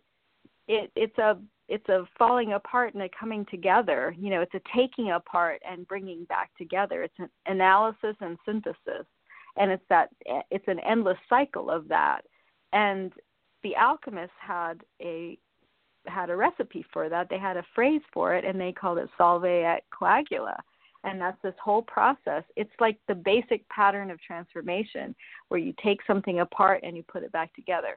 Every time it comes back together, it's more than it was before. It's a it's a more whole thing. It's a it's at a greater it's at a higher level than it was before. But it still comes apart, and you know, for you going through that process, the coming apart feels horrific and the coming together feels amazing you know um maybe not all the time and maybe it it takes place in different degrees but i've experienced that pattern many times in my life and when things are falling apart it feels it feels like it feels like death it feels like oh what am i going to do i don't know how i'm going to live my life i don't know how to make a living i don't know everything is falling apart and and it's not guaranteed that you're going to come out of it. You know, when you're in it, you you might feel like this is the this is going to be the end of me. I really don't know what to do. But if you take the long well, that's view, usually the beginning. You know, that's usually Yeah. the beginning when it all goes trashed and it's falling apart, and uh, you know now you're standing up. Uh, actually, sometimes that's part of how you get rid of your old, old belief system. You have a crash and burn, and Right. uh, you get up the next morning, you are a different person because you no longer Right, hang on right. to the things that fell apart. Right. Right. And if if they worked still, you would hang on to them. You know, you would never leave your old life. You would never you would never progress forward into greater wholeness. And and um that falling apart is necessary. And the the thing about it is transformation. It's in the word. You know, the meaning of the word is that something has been transformed. It hasn't shifted a tiny bit. It has it's completely changed. It's a radical change. So, um, you know, everything has to fall apart. If it didn't fall apart, you would still keep what you could, and then you wouldn't have as great a transformation. And so, every every development, you know, you go through different stages. It's not. I mean, there are greater and lesser transformations. Let's just put it that way. But you know, Yeah. if you look at a if you look at the evolution of a human being from birth to adulthood or even to, to death, you can see all these radical transformations. You know, you have a zygote, you know, the the just the egg is Baby. just fertilized and it's Yeah. starting to I mean, that is unrecognizable as the same person that becomes a baby and the baby is unrecognizable as a teenager and a teenager can be unrecognizable from from the adult you know but you can still see kind of the thread of that person throughout you know when the baby is born and sometimes you meet that person as an adult and you see their baby pictures you can see similarities. You can see that that might be the same person. But who they are is completely different. Uh, it's a radical transformation that that we go through many many times in the process of becoming who we are. Um, so the falling apart is necessary and when it's happening to you it feels like the end of the world. But if you can ha- if you can hang in there um, something more has the chance to happen. And that's the hard part though you know. So in my work with people i i i help people navigate those falling apart places by working with dreams and um you know there are there are a number of things that you can do and working with dreams is one of the main things to help navigate that that deep uncertainty that happens. And by the way that deep uncertainty is necessary. It's necessary to not know. You have to go into the not knowing in order to come out um transformed. Otherwise it it's it's not as as radical or complete. And you know the the metaphor of the butterfly emerging from the chrysalis is really apt. And if you if you interrupt the process of metamorphosis for a for a butterfly. When it's in the chrysalis stage if you open it up and let light in to that darkness the transformation is a is compromised. Light is not allowed to enter in. It has to happen in that darkness. It has to. It's essential. And only then can the whole thing come come out successfully. And it's it's a really apt metaphor because when you're in that darkness it does feel like all is lost or it can um not everybody has has you know sometimes a transformation can be can not feel so dark but i've experienced some dark ones and it can be very very painful Oh yeah, I've done it plenty of times, and each time, you know, just like that, the caterpillar thinks, you know, man, it's the end of the world, it's the end of the world, but it's actually the end of that world. So you're Right. right, it is the end of the world. So now you're waking Exactly. to a new world. Um, okay, we have a question in the yeah. See? and I have another weird question. Okay, so where were you working? Were you in the Southern California when you were working in your place? yes yes i was I was Yeah. making suspicion that you were working with my best friend. I thought, okay, that's going to be another weird synchronicity. Did it happen to be near, uh, uh, let's see, what street's she on? Let's say near Inglewood Avenue and uh, I actually somewhere? worked in Orange. I actually worked in Orange County. So oh, you were worked in Orange. in okay. Anaheim. She was only a part time. right. Okay, so yeah, Yeah. that's where my my ex husband works in Anaheim. He's an engineer also. Uh, Um, okay. Okay. here's a question from the here's a question from the gallery. How does she define a dream, and what do you see happening with us in the dream state? okay. Well, there are many there are many different kinds of dreams, and uh, I work with many different kinds of dreams. Um, there are spontaneous night dreams that you can have when you're asleep and your brain wave state is you know a certain way. Um, that's one one kind of dream. Um, there's not only one set of brain waves that produce dreams, but there's you know REM sleep is is well known for producing dreams. Um, there's also you can also have dreams like when you're semi awake and you're not really in REM sleep, but you're you're kind of awake and you can have dreams there. When you're just falling asleep, you can have dreams there. Sometimes when I'm very tired and I'm um I can even be driving and waiting at a red light, for example, and I'll have a quick dream. Jung even thought that maybe we were dreaming all the time, occurs in a level of consciousness that that's um outshined by waking consciousness, which can be very loud. So think of it wow, as the sun shining.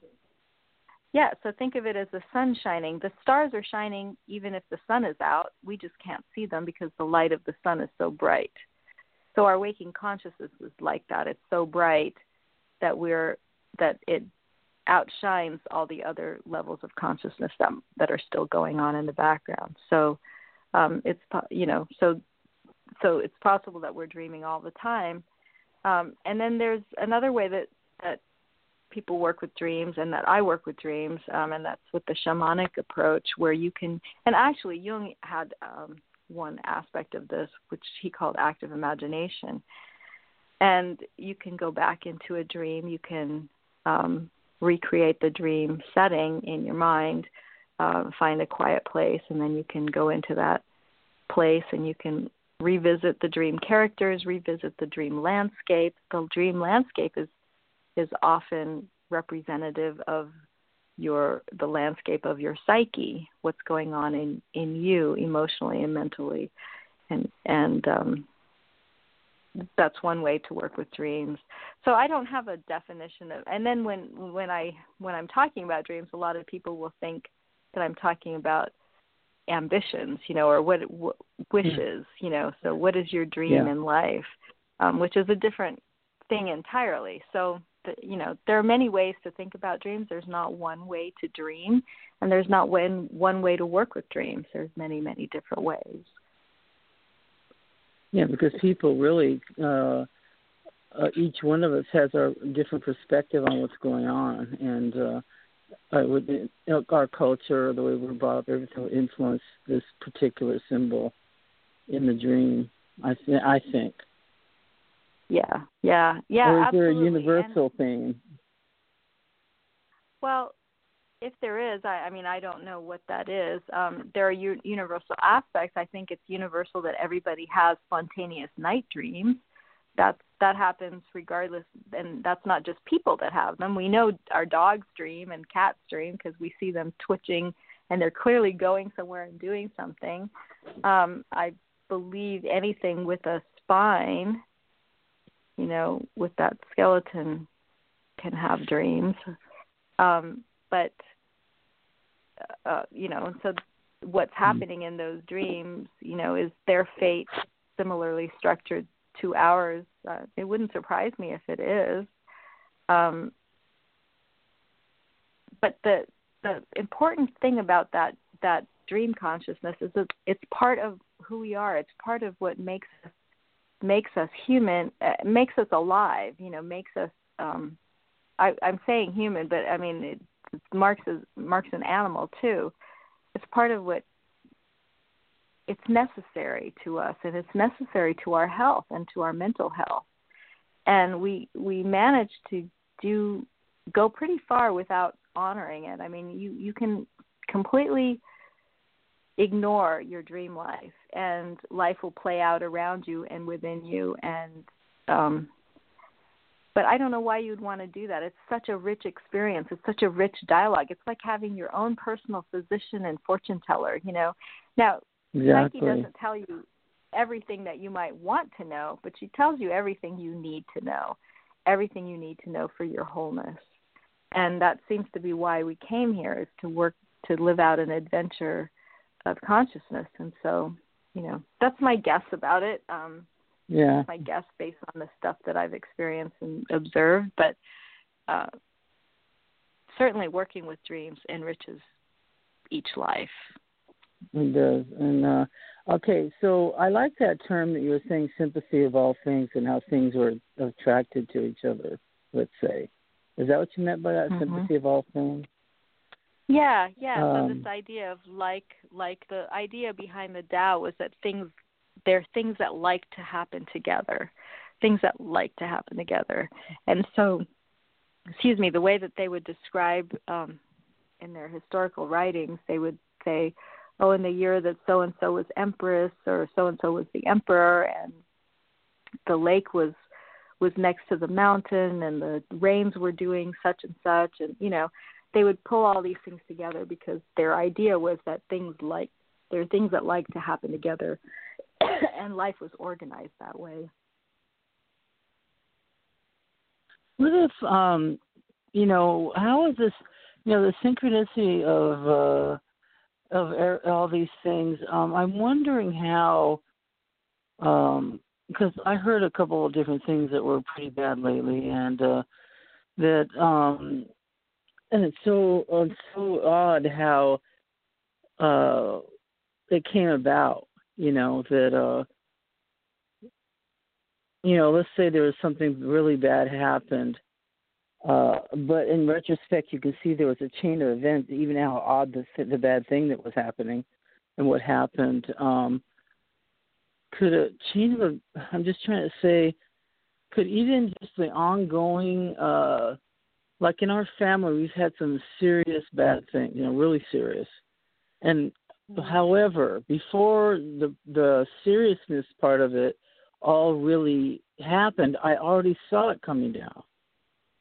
Mm. You know how how in the world would you? I I tried to do everything I could to stop it. I told everybody exactly it. I I did it. I ran and sent people on planes, and I swear to you, I tried to avoid it at all costs. And in the end, I I couldn't. Now, what do you think about how we can how can we explain you know this fate question, or how can you sidestep fate, or what do we do about that stuff? Well, I don't know that it's possible to sidestep fate, nor do I think we necessarily want to if we could see the whole big picture, you know. But because we have partial information and we can see only partially, dimly, and based on what we see, we don't like to suffer and we don't like bad things to happen to people that we love. But I suspect if we could see everything and know everything, we might not change anything the way that it happens, you know? I don't know that for sure, but I suspect that. Um I I think sometimes dreams and inner states of knowing transcend space and time in some way and Mm-hmm. it is possible to go beyond time. So time is our experience and our reality. But time is this weird thing, you know. Um and even physicists I know grapple with with what is time and the reality of time and what it really means. So it seems that dreams or some dreams occur outside of time. And it seems from if you look at near death accounts, it seems that that realm uh, in the beyond occurs outside of time as well.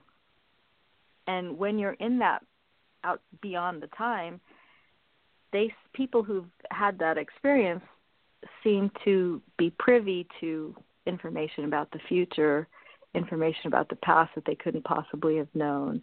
They're outside of time, so they can look forward and backward at any point in time. Um, not that they can know everything, but they are able to know some things. That seems to be what's happening there. And so I think that's Yes. that's why sometimes in dreams we get yes, and sometimes in dreams we get information about the future. And um some things in the future are not set and they can be changed and some things cannot be changed. And we have to accept the wisdom of the universe, if you for lack of a better term um, and that things that are happening and and then we'll have to roll with the punches you know. Yeah. i i we're not always going to be able to uh, answer that that question. There will be things that we don't know and things that don't make sense and there will be things that we suffer because we don't know that will hurt us for a long time. The consequences will hurt us. Um, but when i look at the way things happen for people now of course it's separated. I'm not looking at things that have happened to me. Um, but when i when we look at things that happen to people the nature of things it seems to all come out in the end. The end may be a long time away. I don't know but that seems to be the general trend. But that doesn't mean that things are sweet and joyful and happy and you know it means that there could be real damage and real trauma and real loss. But ultimately it serves a greater good and so that that makes up for it somehow i don't know I, now that's not to say when somebody suffers a great loss that it's okay to say to them, "Oh, everything happens for a reason." That's like the worst thing you can say to someone, and it's not even true. It's not true for that person who suffered a great loss. That is not the reality. The reality is this is horrible what has happened, and and that that that is the that that the connection with that person is what's the most important thing and it may be true that some at some point you can come around to the perspective and say everything happens for a reason but that's a very inappropriate thing to say to anybody else who's suffered a great loss so i just want to throw yeah. that in there because that's true something it's true so careful people just don't say fate just you better say right, god bless right. you better than say the other thing but you know, it reminds me of this book, uh, The Five People You Meet in Heaven. And I don't know if Oh, you've read the book or watched the movie. no i You've got to read. The Five No. People You Meet in Heaven, and the movie is good too. You know, so it's the five people you meet in heaven. I love that. Okay. Anyway, yes, I loaned it out and somebody took it. So anyway, but uh this is what happens. There's a scene. There's a scene where, you know, this person had died, and then they meet these five people that need you to help you on your way in heaven. And in one scene, there's a a, a bridal scene. This this person that died, she wished that she could be on at the wedding of every everyone. That's her heaven. So she was going from you know you could see all the different traditional weddings. You know what I mean? Everything Uh-huh. from oh you know just all cultures of the world were getting married that day, and there she was, you know, and uh, but she was whispering something to the crowd. You know, she whispered in somebody's ear, and then she walked to the next person and whispered something right, reminding them. And then what she was saying uh, was the bitter with the sweet. And that's the Mm. way she reminded us. You know, it's the bitter with the sweet. It's the bitter with the sweet. And she Mm. was real aware of it. You know, so you really got to Oh. you know, uh, get that book. It's a very small book, but it's beautiful, and the movie's actually great. Good for families to Wow. watch. You know. Yeah. So yeah it reminded me of what you were saying, and uh, because there's a there in this movie it, or or book, um, there was a meaning behind each of those people that you meet them in heaven for a reason. You know, and so Mm. it's a fabulous story. And uh, anyway, so that was a good one. And uh, so what? Uh, we've got. Oh gosh, we got about ten minutes left. So um, now, let can you tell us what you're doing now and uh, um, what's coming up for you? Uh, what are you? What's what are you working on right now? Well, I'm um so I'm the the main thing that I'm doing right now is working with Gary Bobroff on the webinar series and it's it's been a lot of fun working with Gary.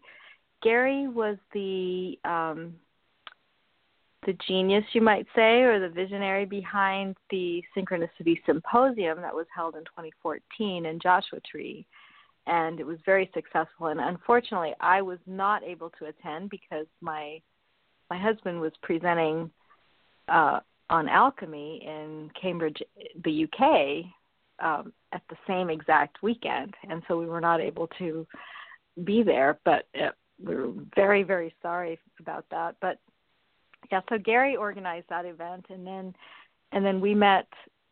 You know, we started collaborating around synchronicity, which is a passion for both of us, and his work is around archetypal nature um, and the archetypal feminine, and so uh, that's that's where that's one aspect of his work. But he also, you know, we we work together on synchronicity, and it's been a really enjoyable journey of learning and um, collaborating. So I've I've really enjoyed that. That's one thing that's happening right now. I'm working on a book called The Little Book of Synchronicity, and I'm hoping that that will be out sometime this year.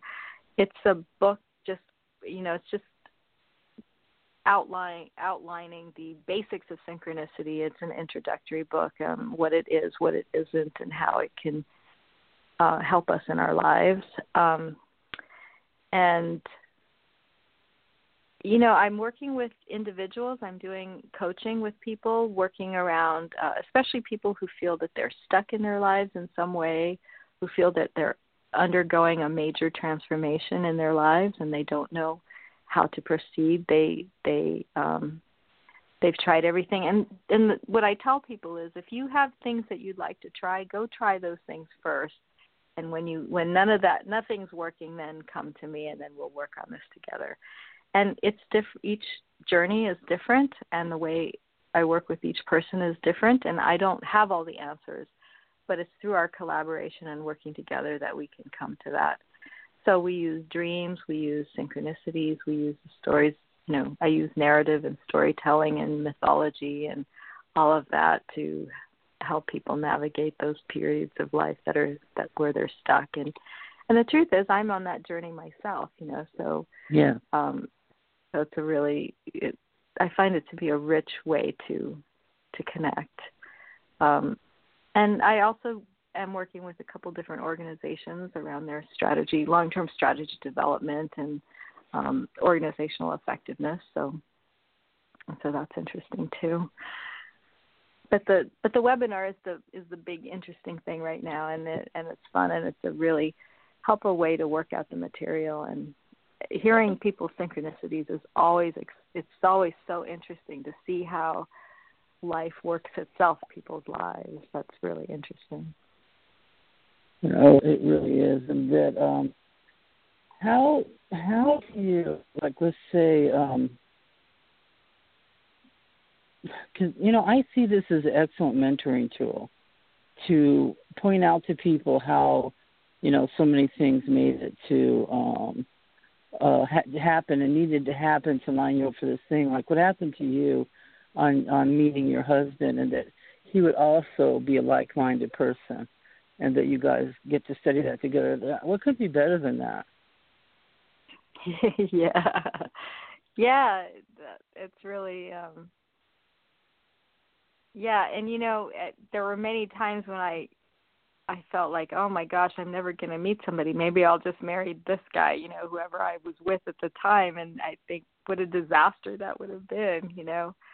Um, it speaks to the wisdom of waiting sometimes and not acting too hastily but right, it is right. a, it is a it is a very deep way of working with life and even sure. if people i even have clients who don't who don't dream very much but it doesn't matter because you can use your imagination in ways that can make up for what what um what might be missing out of your dream life. So I know several people who are extremely, extremely creative, musicians and um, professors of spirituality, and they said that they don't remember their dreams.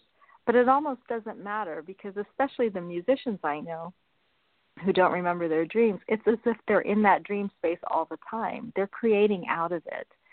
And it seems like yeah. the gods, the the archetype, the, the like even the Greek gods, the gods of dreams, and you know the gods that be, they really love creativity. They love when we are, when humans are creative and living out of that creative space. And so um, it's a very enriching space to. When you have that, you have like the riches of the world. That's what I think. Yes, very rich way. I think to, yeah, it's very it's rich and it's a beautiful, poetic, and um, okay. I have one time for one quick call. Um, this so this area code three three six did you have a specific question for our guest tonight? We're running out of time. What's your um, name, please? Yes, please. I'd like to. It's Jen. Hi, Jen. How are y'all? Hi, Jen. Good.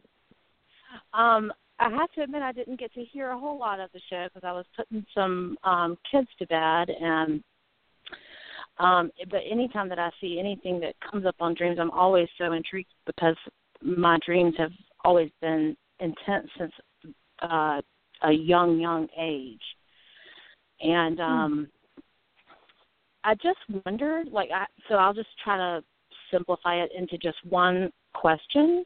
Um, and I tried to write it down as you guys were talking so that I wouldn't get too excited in case you guys did pick my call up that I would um, get a little uh, disheveled. But so my question is, um, since I've dreamed so often uh, as a little girl, and it used to just be like what you guys were earlier talking about. If some, if it was a life issue that I may have been going through, like a death in the family, or Um, you know, like it just when things happen throughout life. But as I've now gotten older, the dreams have become more intense. And thank mm. God I have a family that loves me and accepts me exactly how I am. Um, and a husband that does too, because they're about the only ones um, that I share my dreams with. But my real question is, how do you decipher or interpret the intensity of like the recall of your dream mm. as, as either correlating to an issue that may be going on in your life or because sometimes it can be that and I realize that but sometimes it feels like warnings or an, an urgency to be alert something to look out for Mm-hmm. And I mean, you can't just share that with everybody because it could just sound crazy. Right, um, right. So that, but that, but the intensity is the same. Do you see what I'm saying? I mean, whether it's you know um, a family member that may just be coming back on a particular date that would be important for me, that can, you know, wake me up the same way, and I would have the same intensity of that recall of it with a different emotion. But when there's other dreams that I don't understand, um, and then I'll wake up and go, "What in the world does that mean?" And just like do a little research into what I saw in the dream. Sometimes it scares me about yeah. things maybe to come, but the the recall and the intensity of what I feel and the alertness um, is there. And I wonder how do you decipher whether that's just a life issue that you may be going through and maybe it just shows itself as a prophetic thing that could be, you know, happening well, in, so, in in so, the world um, or are you just experiencing this psychologically because I don't know, you're just stressed out because, you know, you're a, a mom of a, a lot of kids and they're you know just going through life? Well so i'll um so i don't know that there's a just to it you know like it's not just this or just that. It's the what i found about intensity is that um intensity often is is a means of trying to get your attention to try to get through to you that this is oh, significant. it. Right. And so uh and sometimes the imagery will get progressively more violent or um, macabre in in order to get your attention. Um, and so that's what that's my experience is that intensity has to do with with psyche trying to connect with you and get your attention to pay attention that this is something important.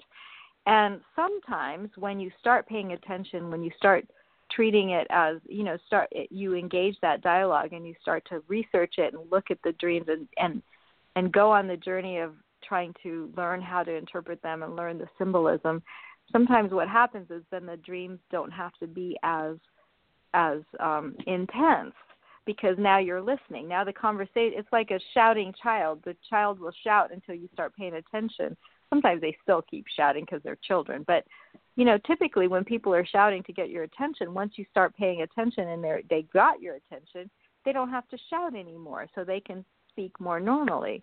So that's the, that's one thing that happens sometimes.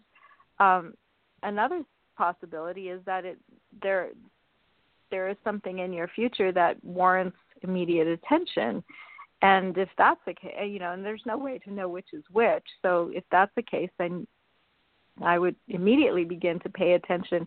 But you sh- do you keep a journal? You should at least start keeping a journal. No, but I have my my inner voice has been urging me to to do that because there's just so many. But it's it's so bizarre because even though I know how many there are, with just pages, um, right? many so to, of them make so much sense. But there, it's almost like I feel like if I write it down, then it then I you don't you really might make it come to, true type of thing. Right, right. So here's what I would recommend. I, I you can keep a journal and you know you can um you can write a summary of the dream and pick out highlights. You can give the dream a title so that that way it'll capture the salient aspects of the dream so that you don't have to uh, you know sometimes you're short of time especially if you're a mom of lots of kids you're not going to have time to sit there and journal for hours about your dreams. So what you want to do is is write is give it a title um, describe the feeling that it, it gave you in the dream and also when you woke up. Were you scared? Were you angry? Were you curious? Were you happy? You know you can you can describe it that way um, the dream teacher that I mentioned, Robert Moss, he has something called the lightning dream work technique, and that way you can capture your dreams. For it's for busy people to capture their dreams very quickly, and then you know you can even look at it a little bit later, and you'll remember the dream will come back to you, as, even though mm-hmm. you didn't write it all out in detail. And the reason it's really important to uh, write a journal when I when I was that year that I described where, you know, things were really falling apart and it happened to be the year I met my husband, I wrote down, I journaled a lot and I wrote down my dreams. And I was able to look back years later and see how most of those dreams came literally true. Now, when it was happening, I had no idea that that was that was t- foretelling my future. It just sounded like dream imagery. But in retrospect, mm-hmm. I could say, oh my gosh, it described my new home. It described where I was going to live. It described um, the death of it my grandmother. Like my total past, if I even think back to everything that I could write down. So I'll definitely do that. And I know that we're running short on time. I just wanted to ask uh, yeah. one more thing. Um, what are your thoughts on um, having deja vu in a dream? Yeah, well, you know, it's deja vu falls in this category too. We don't know. Um, and knowing you're dreaming. yeah. Well, so you've come when you know you're dreaming, you're coming lucid in the dream, and there can be many more adventures that you can have in the dream state. You know, things that you can explore. You can explore the dream, the dream characters a little bit more when you come when you become lucid in the dream. Once you realize that you're dreaming, there are there are other adventures you can have, and there's a I find a lot of people emphasizing, you know, they have this desire to become lucid in the dream so that they can control their dreams. But I find I personally I find that um to be a misuse of dreaming. It's fun to be lucid in the dreams. It's fun to even have some control in your dreams. But why do you want to have control in your dreams? That's a dialogue between you and psyche. You can do it sometimes, but I I don't think it's necessary to do it most of the time even because it's the dial it's like trying to control a conversation every time you meet right. with someone you try to control the con why do you want to do that it's okay to control it oh sometimes i don't but it's, that awareness has always woken me up because right so i'm i'm not uh, saying that i'm not saying you're doing it i'm just saying you know for pe- for other people In who general. may be curious about lucid dreaming it's you know let it's fun go ahead and do it but don't stop trying don't to control the your dreaming world activities. Okay? exactly You can't exactly control everything you control, freaks. So knock it off. So Jen, get your journal out because Jen, I feel like you've got a lot to write about. You know what I mean? So I think you should start oh, writing yeah. for clarity Um, and for you know. Oh, definitely. I, I mean, my my brain is like a packed sack of Yeah, it is. So you got to uh, get it out. Yeah, really. Um, okay, and then only just because I didn't Uh-oh. hear the very beginning, and I just found it so interesting, and I just didn't hear like what your thoughts were on people who do dreams so vividly. Um, I don't believe that we actually talked about that, but some some people have more facility with dreaming than other people. It's like it's like anything else. Some people are faster runners. Some people are better cooks. Some people are better at uh, music. Um, dreaming is something that everybody does, but some people seem to have more more um, clear facility. And if you're gifted with that uh, ability to dream so vividly, definitely start exploring it and developing a relationship with it. Absolutely. Okay, so it's just another part of the psyche. Yeah, I wouldn't say just. That- I mean, it's a really, really big, rich part of the psyche. But yeah, it's a, it's the, it's the level at which psyche has a chance to communicate with you, and so it's a really important part of the psyche. And it also seems to be a place where a level where um, people who have died can come and communicate with us. um, yes. and we can get communications from other people as well, other beings as well. So it's a very yeah, important. that's happened to me. So Yeah, that's okay. it for tonight, Jen. So Uh, uh, thank you, you, so much so for much. calling Thanks in. for Get taking your journal because that'd be good. nice talking to you. Oh, all right. Take care. Thanks. Okay. Bye bye. Okay, Miss. We went a little bit over, but they're still recording, and then you can listen to this again in archives anytime you want. So, uh, Miss Cynthia, a very uh, interesting show, and uh, uh, you're welcome back anytime. And uh, anytime something new comes up, just let us know. We want to have you talking about it. So you can get a hold of Cynthia at Cynthia, C A V A L L I consulting.com. Right? Yes. Thank you, Shar. Yes, that's You're that's welcome. correct. And then Thanks so uh, much, you're also involved in the in the webinar, which is Wednesdays uh, for the next few Wednesdays, April and the beginning of May, from 7 to 9 Mhm. p.m. Wednesdays Pacific Standard Time. It's called the Synchronicity and the Miraculous Yin. And you go to jungianonline.com or you go ahead to over to Cynthia's uh, website because uh, uh, you have a lot of things over there that are very interesting, and you can make appointments and everything else for the people that want to uh, speak with Cynthia. So, Cynthia, I want to thank you so much, and uh, it's always a pleasure. You're always welcome on the Paranormal Sacred. So, good night, Cynthia. Take care. Good night. Good night. You take care too, Shar. Thank you so much. Bye bye. Okay, bye bye. So, so people, um, you know, this has given us a lot to think about, and you know, we've always been given the direction to get in our journal. So, I'll just give that advice one more time because Cynthia is so correct. You know, we're a fountain of knowledge and an overflowing brain of ideas and gifts and also messages to us. And uh, some of it, uh, as she said, uh, you know, could be from the beyond, uh, you know, and it could be from other things. But anyway, start writing in your journal. And uh, we have another uh, guest next week, 6 p.m. Pacific Standard Time, and she's going to. She's called the the uh, like she's an animal whisperer, and she can communicate with animals, and she's actually been involved in a lot of healing and planning, and she's kind of a animal psychiatrist. So anyway, she's going to be here next Friday, 6 p.m. Pacific Standard Time. I want to thank everybody in chat. You guys are geniuses and you have great questions. And also my people that called in, love you too very much. And I want to thank you for calling and uh, make us part of your Friday night. You know, it's a beautiful night tonight, and I wish you all well. And remember that uh, the paranormal and the sacred is a place where the unheard may be heard, and also that we're not scared to talk about just about anything on this planet. And uh, you take care. God bless you, and good night, all. Bye bye.